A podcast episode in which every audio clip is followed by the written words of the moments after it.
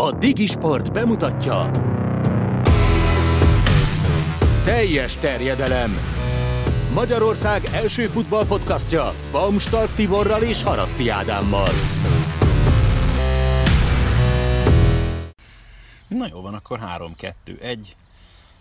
És ezúttal igazából nagyon társunk nincsen, csak egy üveg bor körülbelül, amivel itt ezt a mostani adást próbáljuk, hát azt nem mondom, hogy színesebbé tenni, de az biztos, hogy ehhez hasonló felvételünk még nem volt. Tibi azt mondta itt nem sokkal korábban, hogy az első kültéri teljes terjedelem felvétel lesz, ami teljesen nem állja meg a helyét, hiszen ugye egyszer már a Dallárában vettünk fel egy fél Ja, adást. így van, így van. Hát de ott tető alatt voltunk. Így van, ez is igaz egyébként, úgyhogy ilyen szempontból valóban te- csak a szabad ég alatt vagyunk jelen pillanatban. Bízom benne, hogy azért a hang- hangminőség ezt nagyon nem sínli meg, mert gyakorlatilag tényleg itt a telefonommal, meg egy extra mikrofon segítségével próbáljuk most felvenni nektek ezt az adást, ami igazából kicsit ilyen, hát kvázi szezonzáró, kvázi nekünk csak egy ilyen baráti beszélgetés jellegét szántunk most ennek. Természetesen azért alapvetően focival fogunk foglalkozni, de talán egy kicsit kalandosabban, vagy többfelé elkalandozva fogunk ma beszélgetni itt egy csomó minden másról is. Én arra gondoltam, hogy most ugyan én nem készültem kvízkérdéssel, Én viszont igen, vagy hát nem Na. kvízkérdéssel, de De hogy a másikat, ami, ami, amit általában a hallgatóknak szoktunk feltenni, azt ahogy a majd a beszélgetés adja, abból valamit találjunk persze, ki. és Persze, akkor- maximálisan benne. De akkor fel is teszem gyorsan a kérdést, ami egyáltalán nem kvíz, meg semmi ilyesmi. Én hétvégén kint dolgoztam a Hungaroringen a német túrautóbajnokság Uha. uh alatt, és volt egy futbalista vendégem, kérlek szépen, hát egy ilyen színpadon voltam most fent a szurkolói zónában, ahol egyébként Alex Canardi is a vendégünk volt, ami pff, kb. egyébként életem egyik legnagyobb élmény, és annyira semmiből jött, hogy az valami hihetetlen, szóval ez egy nagyon baromi nagy élmény volt, és tényleg, hogy egyáltalán beszélgethettem vele. Pont mondtam a srácnak, aki ott nekem a főnököm volt a németek részéről, amikor először láttam, hogy ott van Canardira egy dolog, hogy nem akartam elhinni, de a másik meg, hogy nekem ő konkrétan kint volt a falamon gyerekkoromban, tehát még a piros, targetes, Ganassi féle autóban ott ünnepelte azt hiszem a második bajnoki címét. Nem is poszter volt egyébként, hanem az automotornak régen még, nem tudom most, hogy mert régen volt már sajnos kezemben az újság, de évadok voltak meg belőle nekem még gyerekkoromban. És lényeg, hogy amikor a sport szekció kezdődött, akkor egy A4-es oldalon, akkor egy valakinek volt a fotója, meg egy-két cím, hogy mik vannak azon a részén az újságnak, és akkor így volt egy ilyen canárdi képem kitéve a falra még annak idején, amikor Amerikából versenyzett. De nem is ez a lényeg, hanem ö, többek között az egyik vendégünk egy korábbi német futbalista volt. Sosem fogod kitalálni, hogy ki az, úgyhogy ha gondolod, ilyen Barkova szinten még neki mehetünk, de még Korábbi német futballista, igen, de is válogatott. Hát is van némi magyar kötődése is, majd ehhez tartozik még egy sztori, ami miatt igazából előhozakodtam ezzel Zoltán az egésszel. Nem, nem, az, vicces lenne egyébként. Nem, német futballistáról van egyébként szó, úgyhogy nem tudom meddig szekáljalak vele, vagy milyen támpontokat adjak, vagy Hát gondolkozom, az a baj, hogy, hogy azzal sem vagyok teljesen képben, hogy kik azok a német futballisták, akik mondjuk rajonganak az automotorsportért. Ez a viszont egyébként az volt a másik, hogy ő előre is kikérte, vagy kérte, hogy hát motorsportról ne nagyon beszéljünk, azért voltak ott, mert a fia nagyon szereti az autósportot, és neki meg a menedzserének van valami kötődése az Atányhoz, akik a, német, a németeknél közvetítik a DTM-et, és akkor rajta keresztül kaptak egyet. Akkor így mondom a támpontokat, hogy Lisztes Krisztián csapattársa volt a Stuttgartban, de már nagyon a végén. Ott a jókorszak már Elber már nem volt ott, amikor ő odaigazolt, hiszem Balakov. 2000-től. Sem már. Balakov még ott volt, azt hiszem utolsó egy-két szezonjában együtt játszottak, Malcolm 32 volt, azt hiszem, az öreg Krasimir. Aha. Hát, Nem volt egyáltalán meghatározó játékos egyébként, aztán mindjárt olyan szempontból volt nekünk még érdekes, meg az én történetem szempontjából is, amit majd mindjárt megosztok veletek, hogy ő aztán később volt a Schalke edzője is, azt hiszem talán kettő vagy három szezon erejéig. Sáke edzője is. Nagyon mocskos aljas szemét a kérdés, hogy Jens Kellerről van szó. Jó, hát őt nem találtam volna. De ebben az igazán érdekes az volt, jó mondjuk a srác, aki a németek részéről tartotta velem a kapcsolatot, vagy aki ennek az egész dolognak ott a főnöke volt, ő csak mondta a listákat, és, vagy mutatta nekem a listát, hogy kik lesznek a vendégek, és akkor mutatta, hogy aki biztos volt, ugye volt még Kis Norbi, még korábban, aztán lesz Szenárd, és akkor mondta, hogy ott van még Jens Keller majd szomba, vagy vasárnapra, és hogy tudom, hogy ki azt mondja, hát mondom, futbalista volt, nem? Igen, igen, mondom, hogy nagyjából derül, mint a talás Stuttgartban játszott volna, stb. És akkor neki fogalma nem volt róla ez a legszebb, de mondjuk annyira nem is volt egyébként a futball iránt elkötelezett a srác. De lényeg az volt, hogy aztán so, ö, sor került a beszélgetésre a vasárnap, meg is nyugtattam, hogy ne aggódjon, igazából fociról fogunk beszélgetni, kérdeztem, hogy látta a németeknek a meccsét az osztrákok ellen, Szerintem mi is szóba fogjuk majd hamarosan ejteni, de hát nyilván ezzel kezdtem, hogy hát ő játszott több német csapatban, egészen jó helyeken, Achtenzek München, Wolfsburg és Stuttgart, és hogy nekünk ugye magyaroknak ez a legérdekesebb, hiszen ott Lisztes Krisztián a csapattársa volt, és hogy tartják egyáltalán a kapcsolatot, vagy mit tud róla mostanában, azt, hogy egyáltalán nem, nem is tudja, hogy mi van vele mostanában, de hogy nagyon kedvelte, nagyon rendes srác bla bla bla. De hogy hát neki a sálkében volt ugye magyar játékosa, Ádám Sallai, és én ezt így fordítottam, és egyből, igen, Sallai Ádámmal dolgozott együtt a sálkán, és gondolkodtam, hogy Sallai, hát várj, és esetleg Roland, de hogy, hogy a sálkéban, hogy az mit keresett, volt, de közben mentünk nyilván tovább, nem is volt, fordítottam csak amit mondott, és már tettem fel a következő kérdést. Salai és aztán, hát ez az, aztán amikor vége volt már az egésznek, és én tartottam hazafelé, akkor gondolkoztam, hogy ez mi a francis volt, és aztán utána esett le, hogy aha, Szalai Ádámról van szó. Ja, Hál' Istennek, ja tényleg, hát ő dolgozott Szalai Persze. Ádámmal, persze. De és ez a Sőt, hát a BL, BLS évben Így van, volt így van, pontosan. Épp, hogyne, hogyne, De, hogyne. ez, ez, de ez nekem mire ez összeállt, hát akkor viszont úgy elvörösödött a fejem, szerencsére már egyedül voltam az autóban, meg amennyire néztem, hát ott a közönséget se hozta nagyon sajnos, vagy szerencsére lázba. Neki is ez olyan dolog volt, szóval a dologhoz hozzátartozik, én most nem akarok senkit se itt bemártogatni, de itt ö, több meghiúsult magyar, hm, hát celeb, félceleb, sőt sportoló vendég ö, mondta le. Azt, és azért is nem akarom mondani a neveket igazából, mert nem tudom, hogy mennyire voltak komolyak ezek az ígéretek egyáltalán itt a DTMS menedzsment irányába, vagy egyáltalán eljutott magukig a megkeresett személyekig. De egy pár nevet én ott az volt az igazán kellemetlen a dolog, hogy napközben ezeket én reklámoztam, hogy majd jönnek, aztán nem lett belőlük semmi. Úgyhogy körülbelül rajtuk kívül tényleg ez a két másik vendégünk volt, ami önmagában persze nem volt rossz, csak hát szegény Herkellerre azért olyan nagyon nem volt kíváncsi a közönség. Bár a németek így figyelgettek egyébként, mert nyilván elég sok német vendég is volt a, a kint ezen a hétvégén. Úgyhogy nem tudom nekik mennyire volt érdekes, de ott egy páran azért fotózkodtak vele, úgyhogy ez is érdekes volt, hogy neki is ő gyakorlatilag ugye Stuttgartban volt edző, aztán amikor a Sákétől eljött, most az Union Berlinnél volt hivatalosan szerződésben, eh, ahol, ha jól tudom, szezon közben elküldték, úgy fogalmazott, hogy neki most pont hétvégén járt le a szerződése hivatalos, hogy innen kezdve szabadügynök. Aztán meglátjuk majd vele, mi lesz a továbbiakban. Szóval ez volt a nagyon komoly futballos eh, történetem nekem itt a hétvégén. Ez egy jó krízkérdés volt, hogy elárultad a, gyakorlatilag a kérdés végén. Persze, nem is, ezért sem akartam különösebben itt ezt most tovább húzni, mert igazából nem tudom, kiknek vannak meghatározó élményei, főleg futballista korából Jens Kerernek. Az volt a vicces, hogy nekem szerintem egyébként jobban, inkább ugrott be a futballmenedzserből az ő nevesebb, mint az, hogy én valóban láttam volna őt korábban játszani. A futballmenedzser egyébként azért jó téma, mert uh, nagyon sokszor szóba került itt a kerethirdetések kapcsán, hogy a szövetségi kapitányok azok nem futballmenedzserrel játszanak, hanem, hanem csapatot próbálnak építeni, és akkor ugye Nainggolan kihagyása, vagy, vagy Záné kihagyása kapcsán is ez vetődött föl.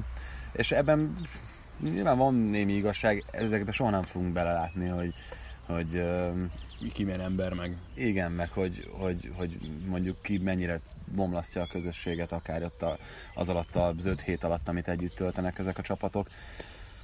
Biztos, hogy rohadt nehéz lehet ö, együtt tartani egy keretet úgy, hogy, úgy, hogy ott mindenki hajlandó legyen küzdeni a másikért, és ezt pont ott ugye a 98-as francia csapat kapcsán emlegettük nagyon sokat, hogy ott akkor Emé Jacquet hogyan jelölte ki a legjobbakat, kik maradtak ott akkor ki, mert ott is azért nagyon nagy nevek maradtak ki, és aztán végül az élet zsákét igazolta azzal, hogy azokat vitte el, akiket elvitt végül is. Itt is nyilván, aki majd ott lesz a, a döntőben, vagy ott lesz a végelszámolásnál, az, az, az jól határozott itt ebben a pillanatban, de ezt most még nem lehet megmondani. Persze, meg nagyon keveset is látunk bele ezekbe a dolgokba, meg ugye például Zsáké is ugye azért nyilván azért érdekes, mert ugye most már mi is foglalkoztunk ezzel a dokumentumfilmmel itt a Ligisport különböző műsoraiban, Szabó Krisztofnak köszönhetően, ami ugye egészen szépen bemutatja ezt az egész válogatott történetet, és hogy tök jó, hogy készült róluk egyébként egy ilyen, mert ez aztán ez olyan szinten dokumentumértékű, még mai napig szerintem nagyon komoly tanulságokkal szolgál, de mielőtt itt mi komolyabban belevágnánk a mm, saját beszélgetésünkbe, amit azért már valamelyest elkezdtünk. Úgyhogy tényleg csak itt a helyszínen mutatjuk, hogy ja, itt vagyunk Leányváron a Baumstark birtokon. E, Igen, hogyha hallottok autókat, az azért van, mert tőlünk itt van mennyire egy 80 méterre a tízes főút, úgyhogy az azon közlekedő járműveknek a hangját hallhatjátok, illetve itt a szomszéd néni locsol mellettünk, úgyhogy nem arról van szó, hogy itt közben egyéb igényeinket elégítjük ki. De a háttérzajokról csak ennyit. Meg egyébként, hogyha itt mondtad, hogy neked volt annak idején posztered, hogyha itt most sétálnánk egy 30-40 métert, akkor ott van a, a garázsban az a, az a régi szekrény, amiben az összes foci világ, meg, meg ö, régi sportpluszok, meg ilyesmik vannak kötegelve. Nekem is nagyon sok meg volt egyébként nézni. ezekből, amit én sokáig a régi gyerekszobában tartottam, aztán kikerült egy ilyen, hát kvázi garázs volt, de nem volt lezárva, csak teteje volt, és aztán volt egy új kutyánk, ö, 8-10 évvel ezelőtt most már szegényként, aki egyik este megtalálta ezeket, egy dobozban voltak benne, nagyon sok foci világ volt nekem is, automotorok, pár ilyen nemzeti sport, meg a szilveszteri számokat azokat mindig eltettem, meg egy-két ilyen külön kiadást, meg ilyen német turmagazinok, meg ilyenek, és csak egyik reggel, amikor jött kifelé édesapám, akkor látta, hogy az egész udvar beterítette a kutya velük, úgyhogy Egy jó gerebjézés után szépen sajnos kénytelen voltam megválni ezektől. Hát tudunk pótolni hogyha, hogyha kell.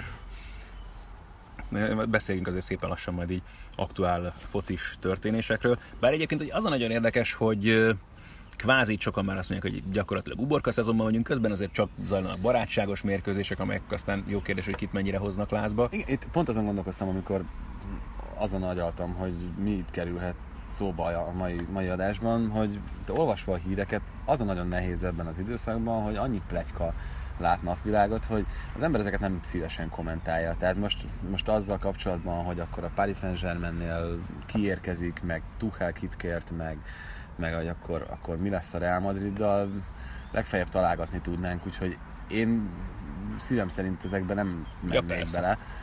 Vagy komolyan, vagy értelmesen nyilván. Próbáljunk, igen, próbáljunk szorítkozni azokra a tényekre, amik már tények tényleg. Kerethirdetések, Zidán lemondása, mert ugye nyilván. ezt még, még nem tárgyaltuk ki. Meg ami nyilván, hogyha már mégis itt a saját korábbi adásainkra is beszélünk, Roberto Mancini-ről nem nagyon beszéltünk, amióta megszületett az ő gyakorlatilag a kapitányi kinevezését se nagyon kommentáltuk szerintem, vagy nagyon mélyen menően biztosan nem foglalkoztunk vele, és azért most már túl van az első néhány mérkőzésén, nagyjából látszik is azt, hogy első körben kikre volt ő leginkább kíváncsi, milyen játékot akar játszatni ezzel az olasz válogatottal. Nyilván most az eredményekkel nagyon mélyen nem érdemes foglalkozni, de én például speciál kifejezetten örülök Mária Balotelli visszatérésének, mert azért egyrészt amennyit én láttam Franciaországban őt játszani, most egy dolog persze, hogy hogy játszott, mert eredményesen játszott, jól játszott, de azért nem akarok semmit sem elkiabálni, de azért kezd olyan érzésem, mint hogyha ennek a hülye gyereknek azért csak kezdene belülni a feje lágya. Egy kicsit sajnáltam is olyan szempontból több alkalommal is az idei szezonban már egy fokkal kevésbé volt jellemző, de azért akadtak idén is ilyen esetek, de tavaly teljesen egyértelműen látszott. A francia bírókról is lehetne beszélni, hogy milyen szintet képviselnek, vagy milyen hozzáállást, de azért az elég egyértelmű volt. Hát nem kapott extra védelmet sokáig. Hát, egy dolog, hogy nem kapott extra védelmet, de ráadásul, tehát hogyha ő már csúnyán nézett valakin, az sárga lap volt, vagy nem, inkább piros. Igen, erre, erre utaltam. Igen, öm, én is örülök egyébként annak, hogy, hogy Balotelli visszatalált a válogatotthoz, vagy hát ö, visszaterelgették őt. Kicsit túlzásnak éreztem volna, hogyha tényleg ő viseli a csapatkapitányi karszalagot a, franciák ellen. Mert ugye ez, erről szó volt, uh-huh. aztán ugye Bonucci kapta. Amikor elkezdtük nézni, mert együtt néztük ezt a meccset, akkor, akkor az is volt az első info, hogy Balotelli lesz a cséke. És akkor úgy kicsit úgy merezgettem a szemem, hogy tényleg, most ezt tényleg meghúzza Mancini. Értem, hogy, hogy egyáltalán miért vetődött föl, meg Balotellit valamilyen szinten hitelessé kell tenni a nézők előtt, meg a szurkolók előtt is, és ennek talán nincs jobb módja. Nézzük meg, ott van Csicsi, aki ugye 22 meccsen 16 különböző csapatkapitányt jelölt ki, azt hiszem, hogy négy, három vagy négy olyan ember volt, aki, aki egynél többször viselte. Dani Alves volt, Miranda, és talán Neymar, uh-huh. aki, aki többször volt csapatkapitány egynél. Most a 21 éves Gabriel Jesus kezén feszült az a karszalag, úgyhogy mármint most itt a, uh-huh. a horvátok elleni meccsem.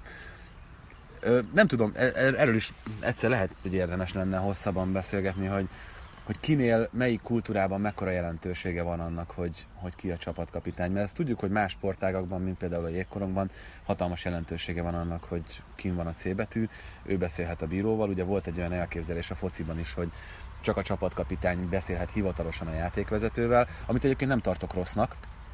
Ott akkor tényleg ö, erősen gondolkozni kellene azon, hogy kinek vannak olyan kommunikációs készségei, hogy, hogy ő uh-huh. tudja képviselni a csapatot ilyen helyzetekben, mert most azért nem feltétlenül azok a játékosok a csapatkapitányok a csapatban, akik mondjuk a legerősebb jellemek, ezt szerintem, szerintem egyetérthetünk. Persze. Tehát most Messi lesz a Barcelona csapatkapitánya, az ő jelleme borzasztó erős, de mondjuk kommunikációs készségekben biztos, hogy, hogy nem áll ott, mint a, a csapatnak sok olyan játékosa, aki még, még ott játszik, valószínűleg, hogy, hogy ha mondjuk egy olyan csendes vezetőt keresnének, mint amilyen volt mondjuk Xavi, akkor, akkor, akkor hamarabb mondanám mondjuk Rakiticet, aki persze nem mérhető játéktudásban Messihez, de ezek sokszor ilyen presztízs döntések. Na mindegy, szóval itt Balotelli-től kanyarodtam el egészen messzire. Összességében az, hogy Balotelli visszakerült, az, az alapvetően egy jó döntésnek tűnt. Az a csapat, amelyik Franciaország ellen kiállt és játszott, azt szerintem nagyon gyenge volt. És ö, olvastam az olasz sajtót, hogy mi volt a vélekedés a meccs után, és nagyon sokkal pozitívabb volt, mint amit én láttam. Tehát ott én szerintem a francia válogatott lefocizta az olaszt, és nem mondom, hogy momentuma sem volt az olasz válogatottnak, de nem volt egy súlycsoportban a két csapat. Mancini is azt nyilatkozta, hogy, hogy, hogy szerinte fölnőttek a franciák szintjére, szerintem ez nem igaz. Tehát, hogy nagyon messze voltak tőle. Tehát ennek a csapatnak, ennek nagyon-nagyon hosszú utat kell bejárni ahhoz, és nem feltétlenül ezekkel az emberekkel, hogy, hogy megint ott legyenek a, az élvonalban, vagy mondjuk a, a legjobb 10-15 válogatott között. Az biztos, hogy az egyértelmű üzenet volt mancini hogy nem csak Balotelli behívás, hanem például a Krisitoé is, akivel nyilván dolgoztak is együtt Oroszországban, jobban láthatta előtérben lehetett az ő szempontjából, de talán inkább az az üzenete ennek az egésznek, hogy nem csak a szériás játékosokból válogatott. Ez is elég egyértelmű, talán kicsit tágabban, vagy nagyobb látókörrel, tágasabb szemmel, nem tudom, figyelte a dolgokat, mint Ventura korábban. Nem tudom, neked kik hiányoztak ebből a keretből, vagy van még honnan meríteni a Mancininek? Az a helyzet, hogy ö, azzal, hogy elérkeztünk ehhez a generációváltáshoz, amikor már nem számolhatunk Buffonnal, nem számolhatunk Derossival, nem számolhatunk azokkal a nagyokkal, akik korábban fémjelezték ezt a csapatot, azzal ö, nagyon sok olyan nehéz döntést kell meghozni, szerintem, ami, ami inkább azt mondom, hogy ízlés kérdése. Tehát, hogy milyen, milyen típusú játékot akarsz játszani, mihez keresel embereket. Ha csak mondjuk a védelmet nézzük, a középső védelmet, akkor, vagy a védelem közepét, akkor azt mondom, hogy a leg nyilvánvalóbb döntés az az lenne, hogy Bonucci Romagnoli, Mhm. mert ők együtt játszanak a Milánban, Romagnoli szerintem egy nagyon tehetséges fiatalember, de hogyha azt nézzük, hogy ki a tehetségesebb, Romagnoli vagy Caldara, akkor azt mondom, hogy Caldarát tartom jobbnak kettőjük közül. Meglátjuk egyébként jövőre a Juventusban, hogy ő tényleg milyen szintet képvisel. De Meglátjuk. Ö, szerintem igen. Tehát, hogy nem mondom, hogy végig fogja játszani a szezont, de hogy lehetőséget fog kapni, az biztos, és abban sem vagyok biztos, hogy nem kap több lehetőséget, mint Rugani. Ezt akartam mondani pont, mert ugye most ugye Rugani játszott az utolsó meccsen Rományólival ö, belső védőt, ugye Zapacosta és Krisito voltak még ott a két szélen. Nyilván ez egy próbálkozás Mancini részéről, és meg ő is még nézegeti egyelőre. Hát Desű jó volt a jobb most a franciák ellen, nem? Ja, már holland meccset mondom. Ja, igen, a tegnapit. Igen, igen, igen. igen, igen. igen. Krisitot kiállították aztán. Így van. Ez a hollandokról is sok mindent elmond, fele fél szó erejéig, majd rá is érdemes lesz biztosan kitérni, mert ott meg szintén kicsit valami hasonló dolgon mennek keresztül szerintem, mint az olaszok, hogy egész egyszerűen elfogytak az igazán nagy kaliberek.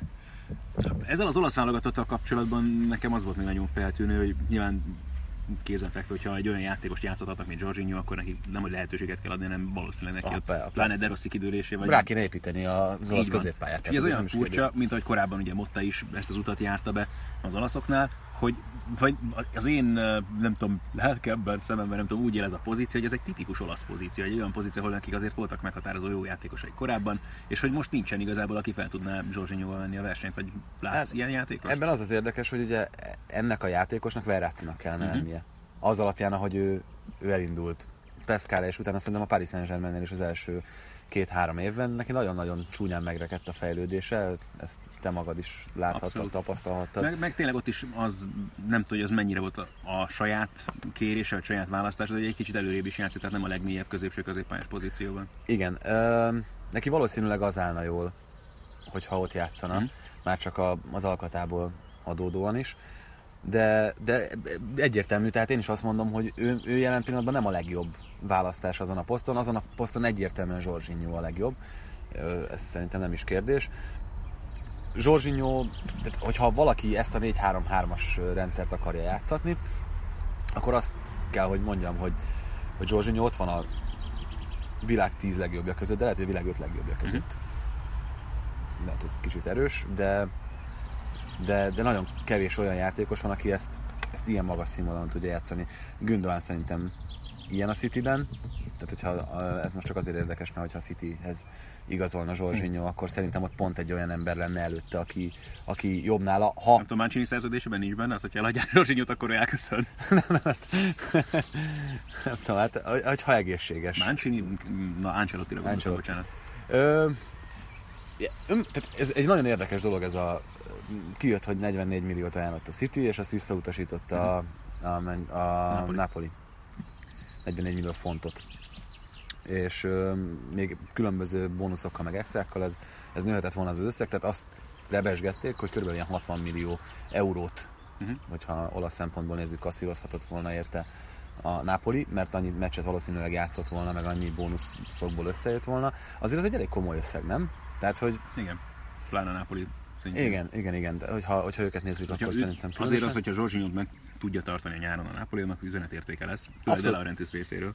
Meg, meg az lesz az üzenetértéke szerintem, hogy mindig elfelejtjük szerintem a, ezeknél a transfereknél azt a nagyon-nagyon fontos, nem is annyira apróságot, hogy itt azért én azt gondolom, hogy a játékos dönt elsősorban. Mm-hmm.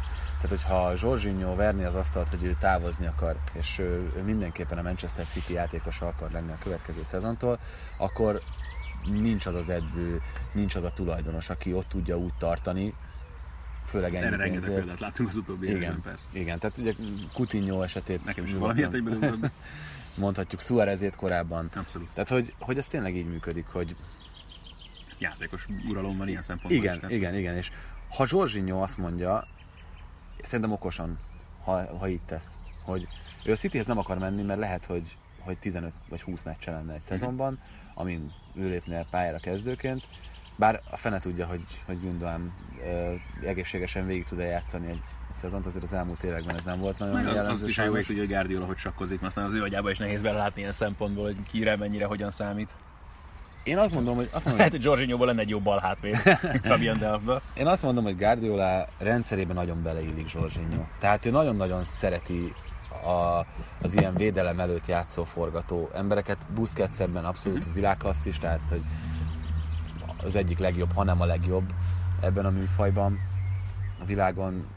Xabi Alonso ugyanez a kategória volt, ugye a Bayern Münchennél volt ő, Guardiola játékosa. Tehát, hogy Zsorzsinyó pontosan ugyanezt hozza, mint az említettek. Tud hosszan indítani, nagyon jól forgat, nagyon jól tudja diktálni a játék tempóját, ritmusát. Én azt hiszem, hogy, hogy, hogy ő egy logikus választás lenne Guardiolának, hogy Zsorzsinyónak logikus választás lenne a Manchester City, az már nem ennyire egyértelmű, nem ennyire biztos. Igen, tehát hogy ez, amit, amit te is az előbb mondtál, ezzel maximálisan egyetértek, hogy ha ő marad a Napolinál, az annak, annak nagyon komoly üzenetértéke van. Ez egy kicsit elkanyarodtunk a válogatottól. Mm, azt nem nagyon figyeltem, hogy mennyit játszott együtt, ha egyáltalán Belotti és Balotelli, bár ők inkább egymást látották, nem itt ezeken a mérkőzéseken.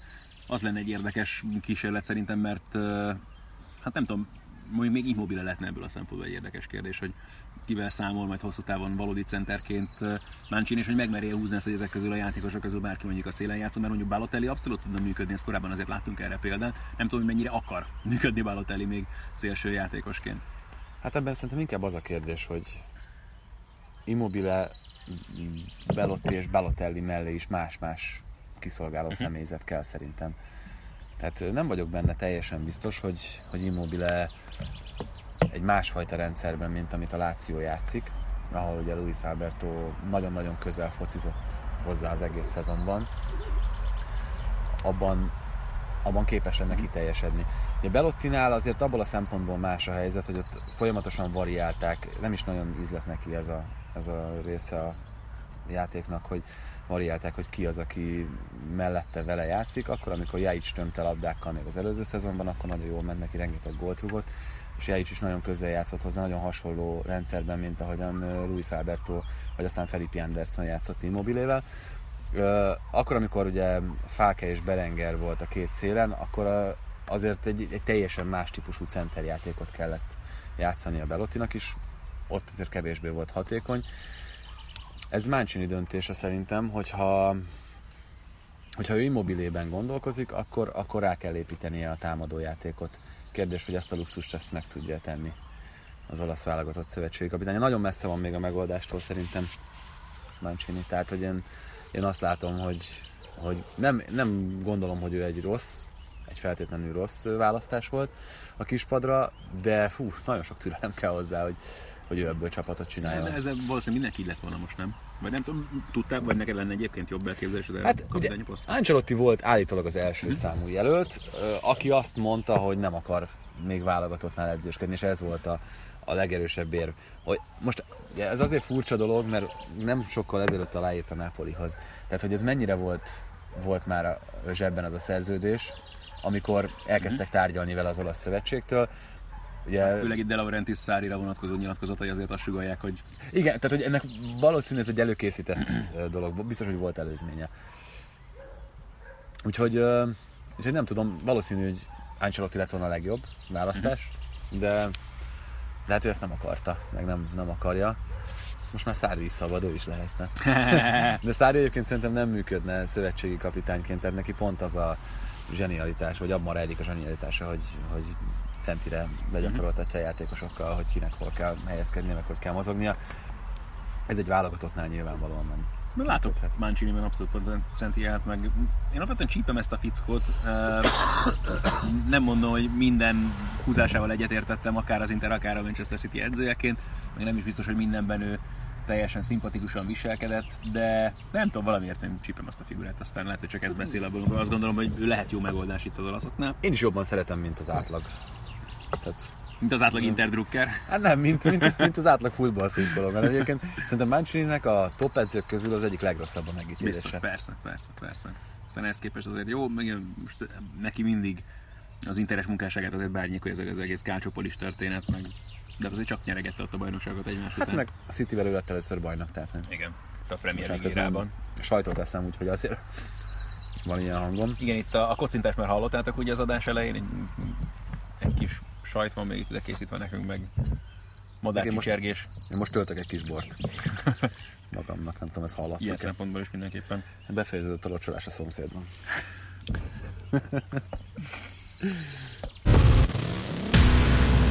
Ez a teljes terjedelem. Kérdezz tőlünk a Facebookon, értékelj minket az iTunes-on. Fél szóban már így említetted, hogy, hogy együtt néztük az olasz meccset, az mondjuk elég túlzás. ugye? Hát igen. Ez gyakorlatilag ilyen, láthatok róla képeket is szerintem itt a különböző közösségi oldalainkon, Lehelnél is, másoknál is itt a csapatból. Ugye, tulajdonképpen elbúcsúztattuk a szériát itt uh, pénteken. Nem tudom, hogy nálad ez a folyamat hol tart, vagy... Az olyan szempontból érdekes, csak hogy én emlékszem rá, hogy jó, még nekem annyiból más volt annak idején, amikor ugye a Premier League elkerült tőlünk, hogy akkor én még ugye csináltam a MotoGP-t, és akkor az a szezon még ment tovább, és bennem igazából akkor estek le ezek a dolgok, hogy ez most mit is jelent, hogy nincsen angol foci, amikor ott véget ért a szezon november elején, és akkor tényleg az lett, hogy akkor, na, akkor most akkor te mit is csinálsz, hogy mire is készült a következő héten, és akkor ezért szóval lehet, hogy még ebből a szempontból nem is tudatosult ez az egész. Hát szerintem tudatosult. Én nagyon nehéz három héten vagyok túl. Tehát, hogy nekem egy kicsit úgy belehaltam az- egészbe. Az utolsó közvetítésbe, az utolsó magazinba, az utolsó összefoglalóba. Mindegyikre úgy készültünk, és ebben azért van szerepe a kedves barátaimnak és kollégáimnak is, mert, mert amikor például az utolsó magazinra készültünk, az egy esettanulmány volt. Ott mindannyian beértünk egy ilyen háromnegyed órával hamarabb, mint ahogy a felvétel volt, és egymást húztuk le. Tehát, hogy ott ültünk bent, a, először a sminkszobában, aztán a, a stúdióban már, beültünk fél órával a, a műsor előtt a stúdióba, ez, ez nem annyira jellemző, tehát inkább mondjuk egy ilyen 5-6 perc szokott lenni. És ott ültünk, és ott szótlanul néztünk magunk elé, hogy akkor, na, akkor, akkor itt a vég. Úgyhogy ö, szerintem leesett ez már, meg, meg nagyon, nagyon rossz, meg nagyon nehéz. Hát nem tudom, ez, ez a jó volt, hogy jó volt, hogy túlestünk ezen múlt héten. Mm-hmm. Tehát, hogy körülbelül úgy éreztem magam, és pont ezt mondtam a feleségemnek is, hogy és mindenfajta hülyének elmondott, hogy, hogy, hogy milyen hasonlatokat hozok, hogy ez tényleg olyan volt, mint amikor az ember, ember a temetésre vár. Tehát, hogy már, már meghalt az valamelyik szeretje, és akkor, és akkor még egy utolsó emlékezés hátra van. És ez, ez, ez volt. Egy kicsit már őszintén szóval megkönnyebbültem, mm. hogy ez a folyamat így lezárult.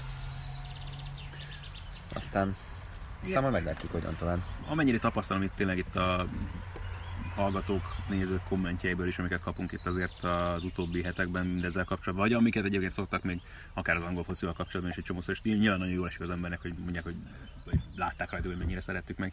De talán nem is tudom, hogy, vagy én remélem, hogy tényleg átjött ez a közvetítésekben korábban is, meg azt hiszem, hogy azért átjött ez a közvetítésekben korábban is, hogy nem véletlen beszélünk mi sem arról, nem véletlen beszélgetünk mi most egymás között is.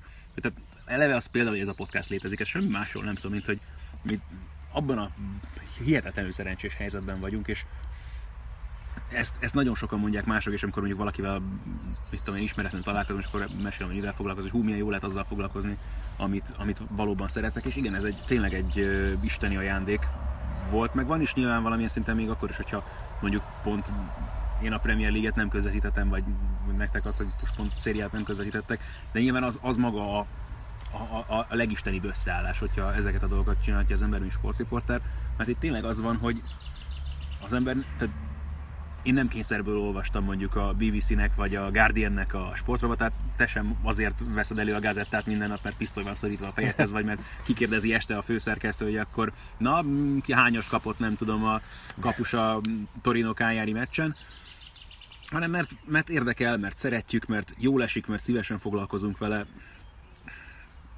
És, és tényleg egy kicsit ilyenkor így, így kirántják az ember alól a széket, vagy... És az igazán, nekem az, most, most próbálom ezeket a dolgokat finoman megfogalmazni, de valahol azért egy kicsit ilyenkor a dű is beszél az emberből bizonyos szempontból, és mindjárt megértitek majd azt, hogy mire gondolok. De pont ez a mondtad, ez a temetős hasonlatot. Emlékszem arra, hogy amikor Benito kérdezte, még először annak idején, amikor én már nem nálunk, mert a Premier League, na és hogy milyen meg, hogy mik a tapasztalatok meg, és amikor, amikor valakit, és ez nem feltétlenül a Premier League-re vonatkozik, vagy nem csak arra, vagy nyílt, tehát na, próbálom nevén nevezni a gyereket, tehát azért hallottunk már... Től csak egy pár inkább? Itt van még egy kicsi az előzőből. Szóval, hogy hallottunk azért már nyilván kollégákat valamit rosszul csinálni. És amikor ezt te olyasmiben hallod, amit egyébként nagyon szeretsz, és amit azt gondolod, hogy te nem is az, hogy jól csináltál, hanem tudod pontosan, hogy szívedet, lelkedet beletetted, és az egy dolog, és lehet, hogy az is, aki most foglalkozik vele, és akkor te éppen azt mondod, hogy ő azt nem olyan szinten sem, nem úgy csinálja, lehet, hogy ő is beleteszi, de abban annyi van, vagy nem tudom, tényleg anélkül, hogy bárkit nagyon meg akarnék bántani, vagy Szóval kicsit olyan érzésed van, amikor nem tudom, hogy a barátnődet látod, amikor valami rossz arcúval randizik, vagy... Ja, azt hittem más mondani. Hát mást is mondtam annak idején, amikor ezt Benítónak mondtam.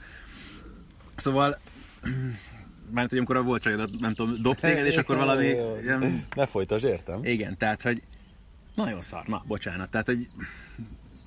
Hát én nem ebből a, az irányból közelíteném, tehát, hogy ez...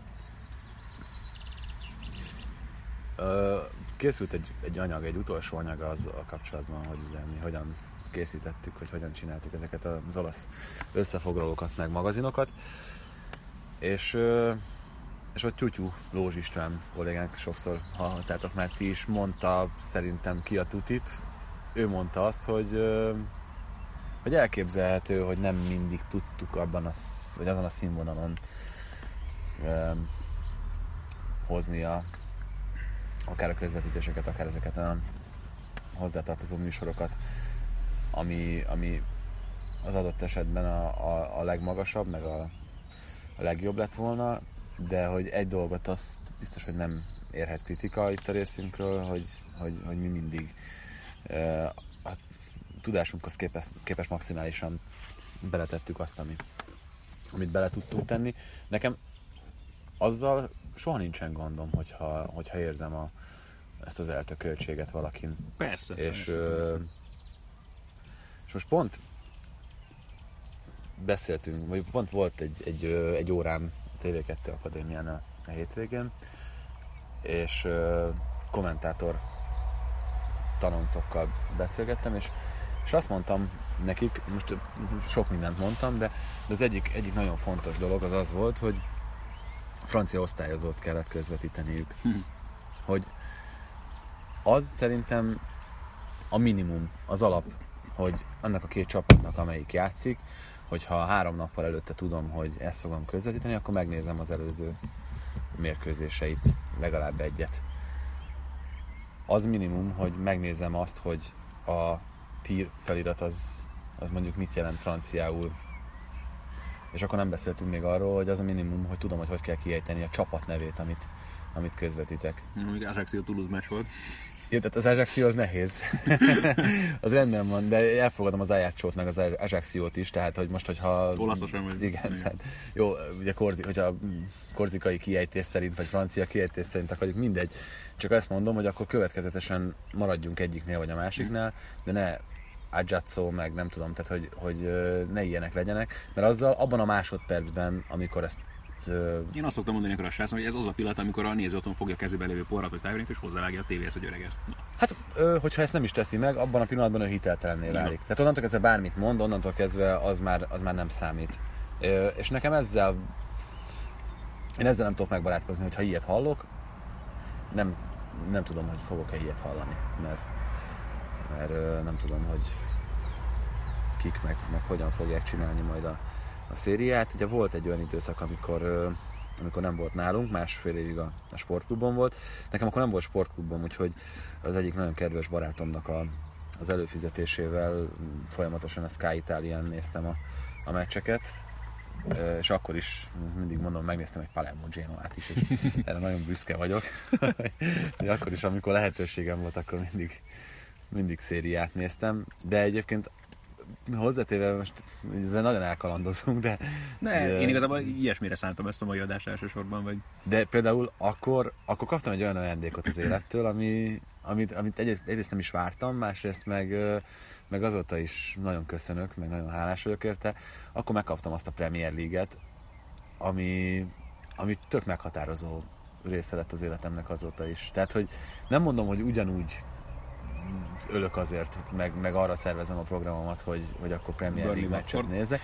Igen, de, de az, hogy mondjuk a, a tabella közepétől felfele megnézzek egy meccset, az, az igenis fontos. Tehát, hogy azt arra rászervezem mondjuk a hétvégémet, hogyha van egy, mit tudom én, Manchester United Chelsea meccs, akkor, akkor biztos, hogy, hogy ahhoz, ahhoz próbálom igazítani a hétvégi programomat, hogyha másképp nem, akkor úgy, hogy fölveszem, vagy megnézem utána felvételről, mert, mert az érdekel ilyen szinten. Ugyanúgy, és akkor itt, itt visszatérhetünk arra is, hogy hogyan alakult meg ez a podcast, meg hogy hogyan jött létre. De én Ádinak köszönhetem azt, hogy fölhívta a figyelmemet a BBC Football daily amiket, amiket ő hallgatott először, aztán, aztán engem is megfertőzött vele, és akkor onnan jött ez, hogy na valami hasonlót nekünk is jó lenne összehozni. Bocsánat, nyomok egy kis szódát csak. és emiatt indult el a teljes terjedelem annak idején, de, de például ennek, meg az angol focinak köszönhetően lett heti rutin az, hogy, hogy a, a jobb podcastokat, mhm. azokat, azokat meghallgatja az ember. Nekem most egyébként ez a Euroleaks a BBC-nek az, ami, ami, ami, ami, minden héten van. Nyilván van még egy-kettő, ami, amiben belehallgattok az időtől, meg a, meg a lehetőségektől függően. De, de mondom, tehát az, hogy ott, ott akkor a Premier League-ben ilyen szinten részt vehettem, meg beleszállhattam, az, az kimondottan egy jó dolog volt. A bizalomban, hogy, hogy most ez a, ez a váltás is valami, valami ilyesmit hoz. Igen, azt talán mondtuk nektek már az előző adásban is, hogy ugye ez is kérdés volt, de úgy néz ki, hogy az már hivatalos, hogy a francia bajnokságot ugye továbbra is mi fogjuk közvetíteni, hogy valószínűleg ez lesz majd nekünk most itt a következő szezonban az első számú feladat, aztán ez is egy érdekes dolog lesz nekünk is, hogy mondjuk akkor ugye mi is átalakítjuk nyilván az összefoglalót, vagy átalakítjuk mi is az életünket egyébként egy csomó mindenben nyilván. Ez erről fog inkább szólni majd. Felit átveszitek? Hm? Bedefelé? Szerintem igen egyébként, nyilván. Szükség van. Hát pláne francia bírókkal kapcsolatban egyébként, tehát az, ez a Tony Sápronos történet biztos megvan. mint az onnan PSG-n, amikor Diego carlos sikerült összerúgnia. Hát és, a legszebb, ez óriás volt, tehát tényleg, azt szerintem talán beszéltünk róla az adásban, de ebben nem vagyok most biztos, lehet, hogy aztán Sápron később, később, utána már nem került szóba, mert ugye elsőre három hónapos eltiltást kapott volna, ami azt jelenti, hogy az utolsó néhány fordulóban vezethetett volna. És neki ez már korábban is biztos volt, hogy az utolsó szezonja lesz. Na most ő megfelebezte ezt a döntést, amit köszöntek szépen a francia szövetségnél, és megduplázták az eltiltását hat hónapra, tehát még búcsú sem lehetett így Hát de ne is legyen, hát ez, ez Na, de, az... de ezek után tudod, a legszebb, hogy ezek után a bírók évvégi szavazásán kit választottak az év játékvezetőjének? Bizonyám. Hát ez kicsit ilyen tiltakozásul, meg nyilván ez a hát de milyen mundérbecsülete. Hát, hát elhatárolódnék az első másodpercben hát az embertől. Hát, ez az a... Nem is értem. Hát. Tehát ilyen szempontból nekem például nagyon nagy tanulság ez az idei gyakorlatilag teljesen végig követett Ligan szezon, hogy azért a francia bírók is megérik a pénzüket, hogy csodás vannak ott is minden héten. Na, azt tökre becsülöm egyébként, hogy, hogy ezt, ezt ilyen szinten a magadénak tudod, ezt a, ezt a francia bajnokságot. Hmm. Ez kicsit olyan, egyébként olyan dolog, hogy jó, ez úgy működik egyébként, tényleg hát ismerem, hogy, hogy az ember benne van, elkezd, elkezd onnan meccseket közvetíteni. Durva, hogy azt mondom, hogy Stockholm szindróma, de nem erről van szó, mert, mert na, hogyha valaki nem tudja, hogy a Stockholm szindróma az valami túsz drámáról kapta a nevét, ami Svédországban történt, és hogy általában ott volt olyan uh, fog, fogjulejtett vagy túsz, aki beleszeretett a rabultartójába, és aztán talán össze is házadtak, vagy valami ilyesmi. De általában ez egy pszichológiai dolog, hogy a, a fogjulejtettek hajlamosak ilyen érzelmeket ápolni egy idő után a fogvatartóik iránt, de nem ezt akartam mondani elsősorban, hogy nekem azért volt ez hülyeség, hogy kötődésem gyerekkoromból a francia futball iránt, hogy én azért alapvetően nem, érezt, nem voltak bennem ellenérzések a francia foci iránt, meg nyilván volt egy csomó minden, amit én azért ezzel kapcsolatban szerettem, meg egy csomó francia játékos. Sosem követtem ilyen komolyan nyilván a francia mm. bajnokságot, mint most, de vannak nyilván olyan részei. Tehát a francia bajnokság azért nem az a Albán 2. Nem, de jó, figyelj, ez amikor elkezdődött a sport, akkor közvetítettünk román bajnokikat, ezt is uh-huh. már sokszor emlegettük itt. Életem első futball közvetítés, ezt, ezt szerintem én is emlegettem itt már egy párszor. Unire, volna ez a... Unire Urzicsény. Csefere Kluzs. Csefere Kluzs, hát az egyébként rangadó volt akkor. A Bezaj, hát mert ugye akkor az Urzicsény volt a bajnok, indultak a bajnokok ligájában, ez a legszebb. Dan Petrescu-val. Bizony. és, és azzal is úgy voltam, hogy én is, én is közvetítettem, nem mondom, hogy nagyon sokat, de egyet még ugye Leherrel közösen. Közösen is. Hát akkor ezt hárman csináltuk. Igen, igen, igen, igen. És... Uh, Hetente adtunk egy román meccset. Hát hányan voltunk akkor kommentátorok? Szerintem Ambrus Tomi, Lévai Feri és mi hárman. Így, így indultunk. Ja, aha. Kristóf Peti volt akkor még ugye a főszerkesztő, ő is közvetített néha meccseket. Igen, igen, igen de, de ennyi. Út közben... egy csomó ideig nem is közvetíthettél, mert, mert hogy a, még az MTV tiltott. Hogy volt? Uh, igen, azt hiszem úgy volt, nem volt olyan nagyon sok, mert uh, azt hiszem augusztus, nem tudom, azt hiszem, talán hivatalos augusztus 1 kezdtem el dolgozni, és mit júli 10 valahányjal indult a csatorna. Pont most láttam, kint van a folyosónkon fent az irodaszinten az első szerződés, amit a gyártás vezetőnk, a szerződés tervezet, amit a gyártás vezetőnk küldött annak idején a Telekomnak, hogy építsék ki a vonalat az Újpest Teol mesnek a közvetítéséhez, hogy azzal indult annak idején a Digisport. Szóval ja, én azon a meccsen már kint voltam, de akkor még hivatalosan nem dolgozó voltam, vagy talán akkor már a szabadságomat töltöttem. De valami ilyes volt, hogy a lényeg, hogy nekem ugye az utolsó szabadságot ki kellett még venni, mielőtt lejárt volna a szerződésem, és ráadásul akkor volt a, aznap, amikor indult ez a meccs, amikor játszották ezt a meccset, akkor volt a Szabadságtér épületnek a búcsúztatója az MT-ben, és azon még ott voltam. Fiorentina Sporting volt az első? A BL meccs volt az első Fiorentina Sporting, amit közvetítettem, uh-huh. és gondolkozom, tehát meccs biztos, hogy a, a, ez az Urzicsény Kluzs volt, amit felvételről közvetítettem, úgy, hogy fél óra után újra kellett kezdeni a közelítést, mert ez megakadt a járomániából. igen, igen, igen, ilyenek voltak. Volt. Ez, hát nekünk is, tehát nekem volt olyan meccs, amit úgy kellett leközvetítenem, hogy először a második félidőt közvetítem, és utána az elsőt. Tehát, Igen, ugye, ez, ez is megesett. Ugye úgy indult annak idején a csatorna, hogy a Story TV-vel közösen, és mi bent voltunk még az ő épületükben, az ő ö, technikájukat használtuk, a Szanomának az irodaházában volt a Story TV-nek a stúdiója, és hát például volt olyan, hogy ö, hiába tehát már LCD-kről közvetítettünk, de ha nem HDL-et kaptunk, már pedig akkor azért még elég gyakran előfordult, akkor élvezhetetlen minőség volt, meg a labdát négyzetnek láttuk körülbelül olyan képekről kellett közvetíteni még eleinte. Volt egy-két ilyen kaland, de szerencsére ez nem tartott sokáig. Aztán ugye néhány hónap után költöztünk már ide a Dózsa György útra. Hát én úgy emlékszem, hogy, hogy úgy nézett ki a dolog, hogy hogy elkezdtük ott júliusban, és mm-hmm. már talán szeptemberben a szeptember hát, környékén. Talán októberben, de, de valami ilyesmi, igen. Tehát néhány hónap után már jöttünk át ide. Az első, az első meccs, amit az új helyről közvetítettünk, az biztos, hogy egy Németország elefántcsontpart barátságos meccs volt. Válogatott.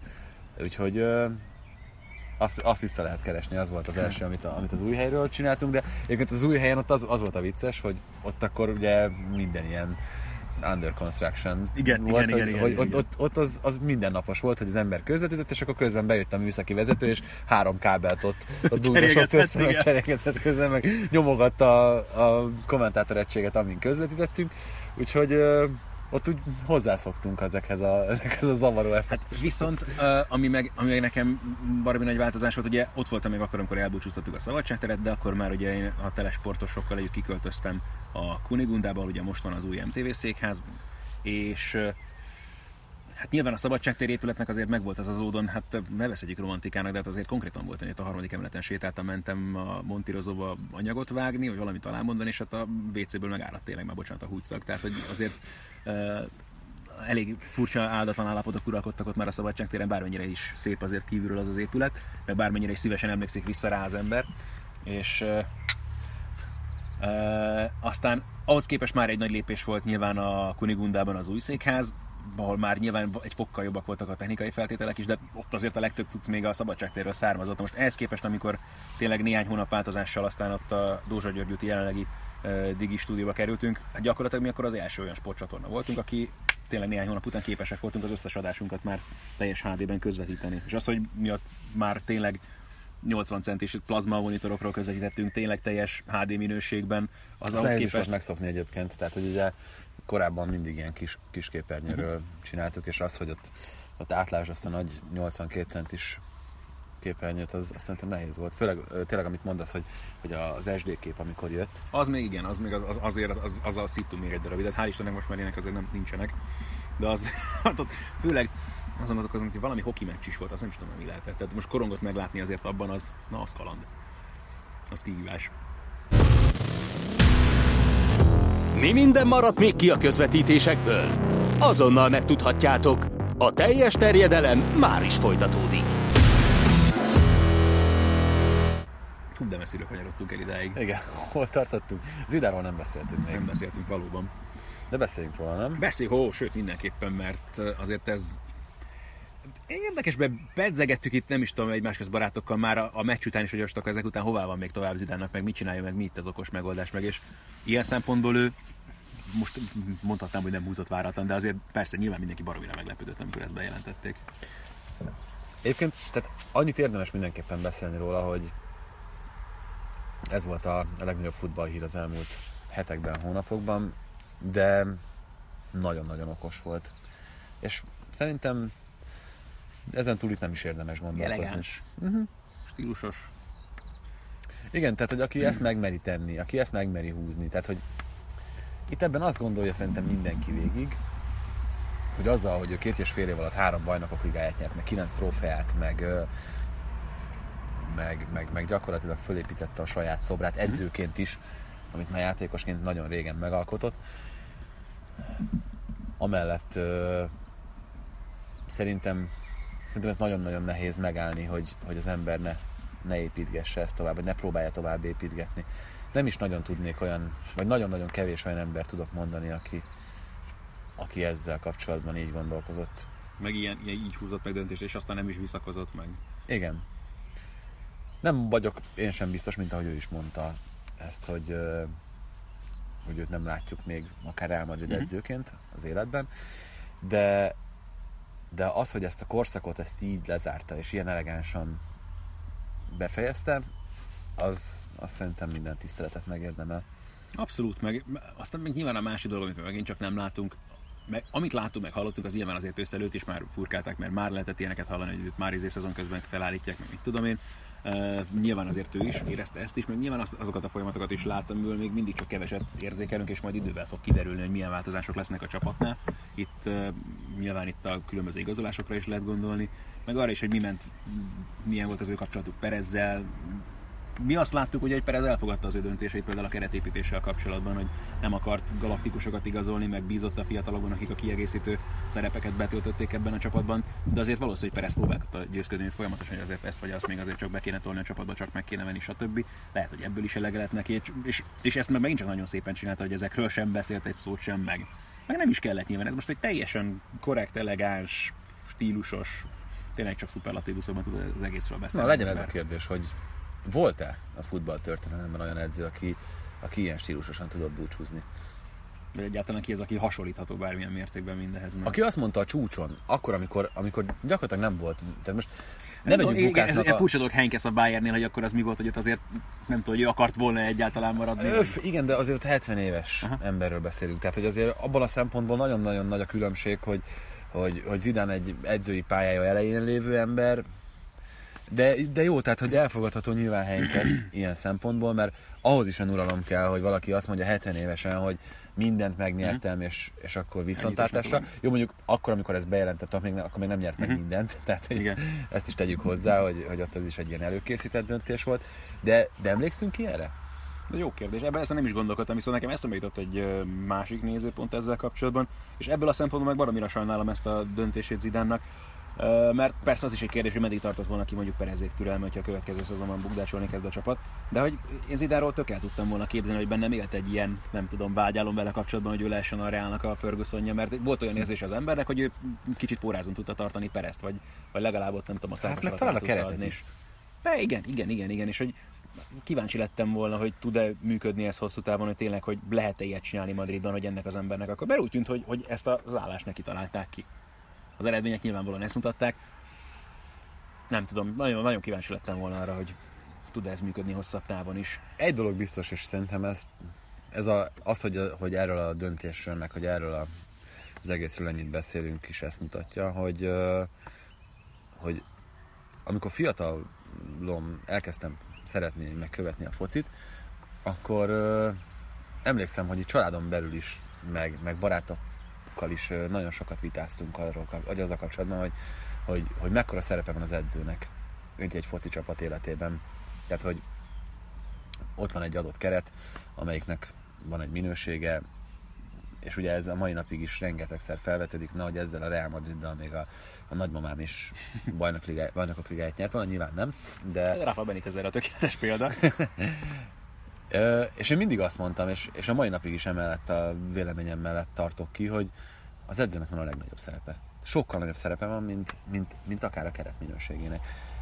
Biztos, ez egyértelmű, Tehát, igen. hogy, hogy ö, erre, erre nagyszerű példa Ferguson, erre nagyszerű példa Simeone, Hallják, bizony. erre, is. Igen, igen, szinten. igen, igen. És, és ö, tehát, hogy, hogy, csak, hogy csak apróságokat nézzünk, nézzük meg Conte és Allegri között a különbséget.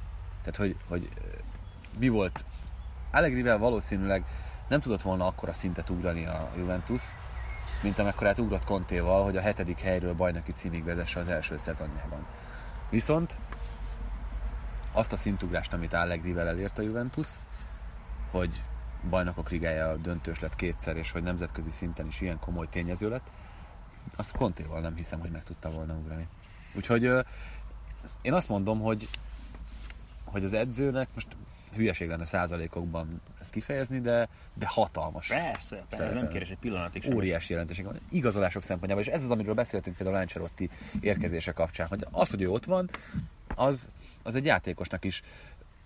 Szerintem az első dolog, amire ránéz, hogy most amellett persze, hogy hány nulla áll a, a papíron, hogy, hogy kivel kell együtt dolgoznia. Biztos, biztos.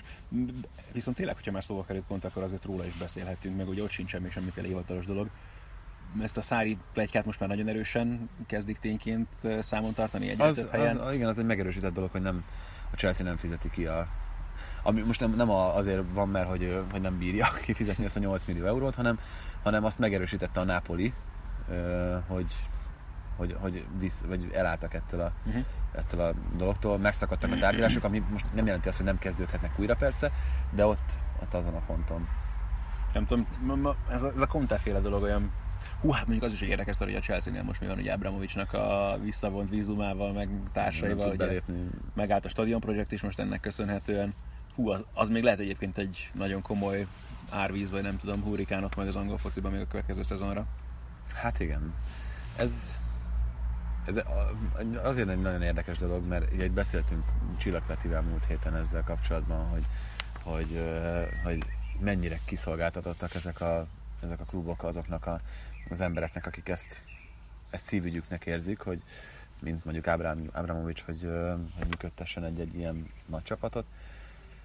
Hogyha őt kivesszük ebből a történetből, akkor a Chelsea ezen a szinten nem létezik. Uh-huh.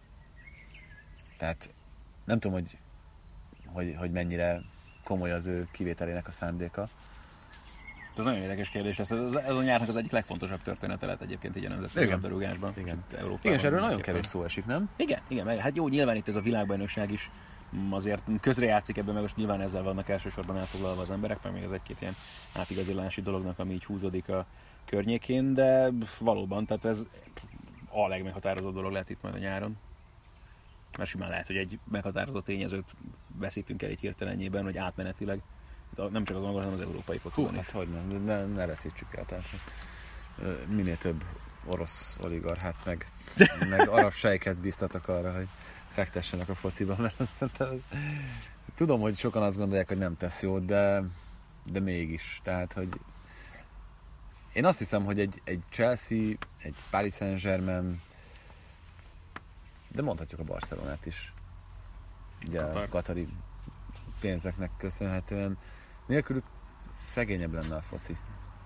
Hát aztán meg mm, ne, mondhatja az ember azt is, hogy azért megszoktuk, vagy volt nélkülük is korábban, meg Hát volt nélkülük is, de nem tudom, én nem vagyok, tehát egy, egyfelől egy ilyen szentimentális alkat vagyok, aki szereti a régi idők ö, fociát, de én azt hiszem, hogy ennek a, az új időnek ez a, ez a természetes velejárója, hogy, hogy ezek így alakulnak, ezek a dolgok.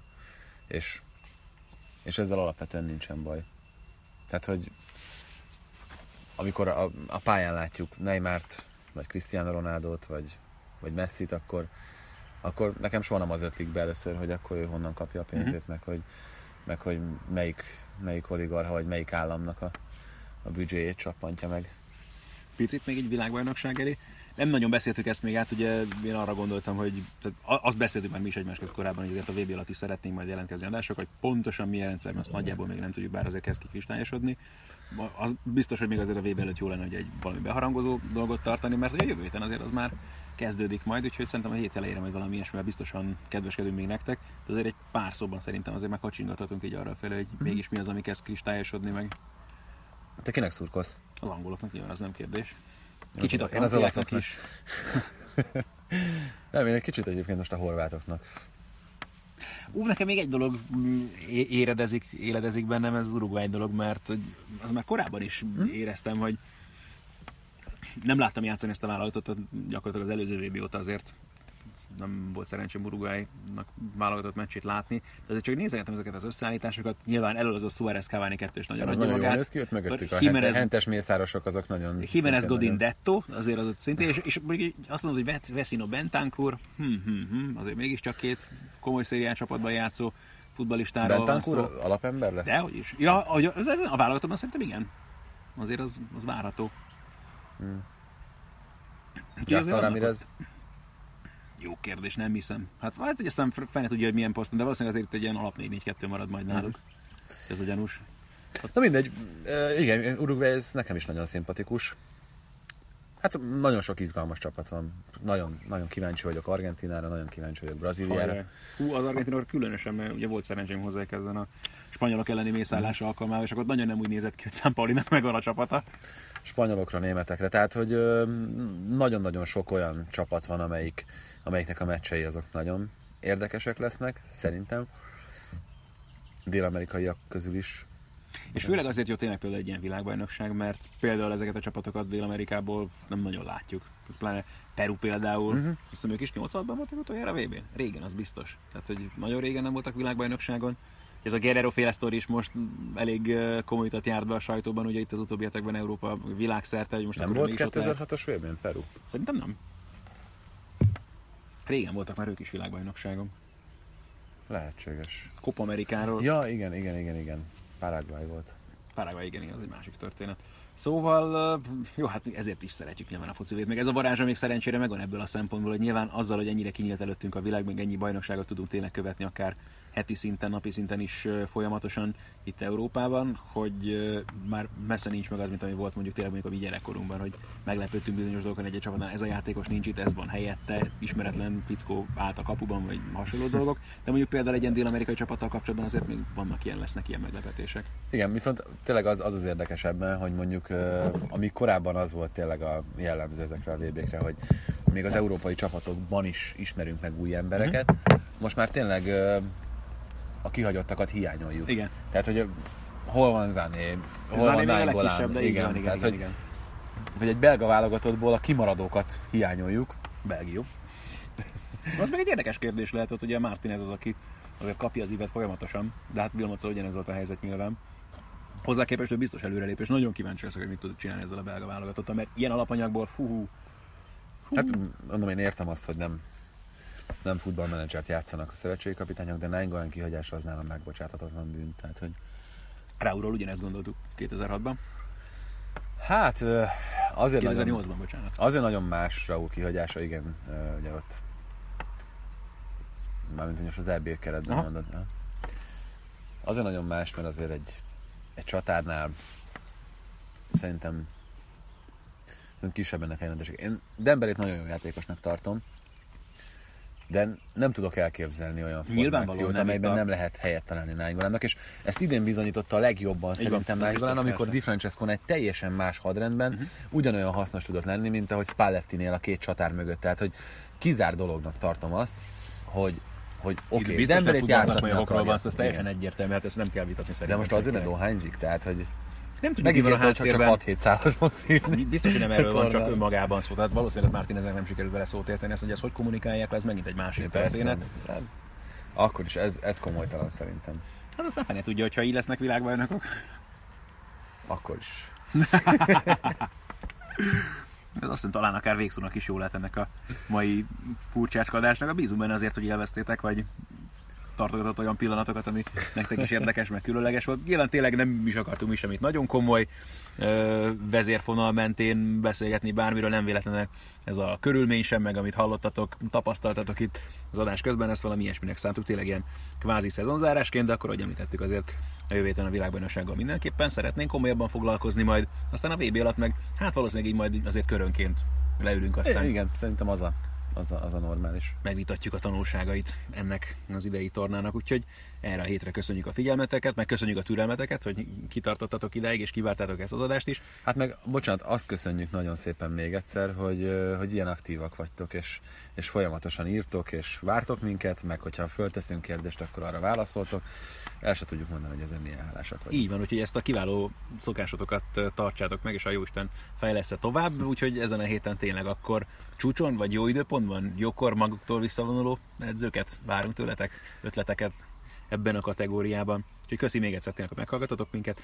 Bocsánat, még egy, mielőtt, ki, ki, ki, mielőtt kimondod a, a, a vízlát szót, öm, azt azért mindenképpen szeretném még leszögezni, ugye többen kérdeztétek, hogy a teljes terjedelemben mi lesz a helyzet, hogy, hogy az olasz elvesztése után marad, de marad. Tehát, hogy ezt Nem adjuk. elég, elég nyilvánvalóan le tudjuk szögezni, és, és elég egyértelműen a teljes terjedelem élt, él, és eli fog. Úgyhogy viszlát a jövő héten, meg aztán tovább is természetesen. Sziasztok! Sziasztok!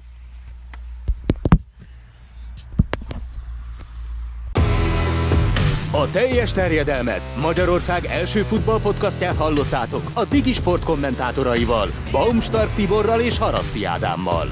Kérdéseiteket feltehetitek a teljes terjedelem Facebook oldalán és a Twitteren. Tartsatok velünk jövő héten is!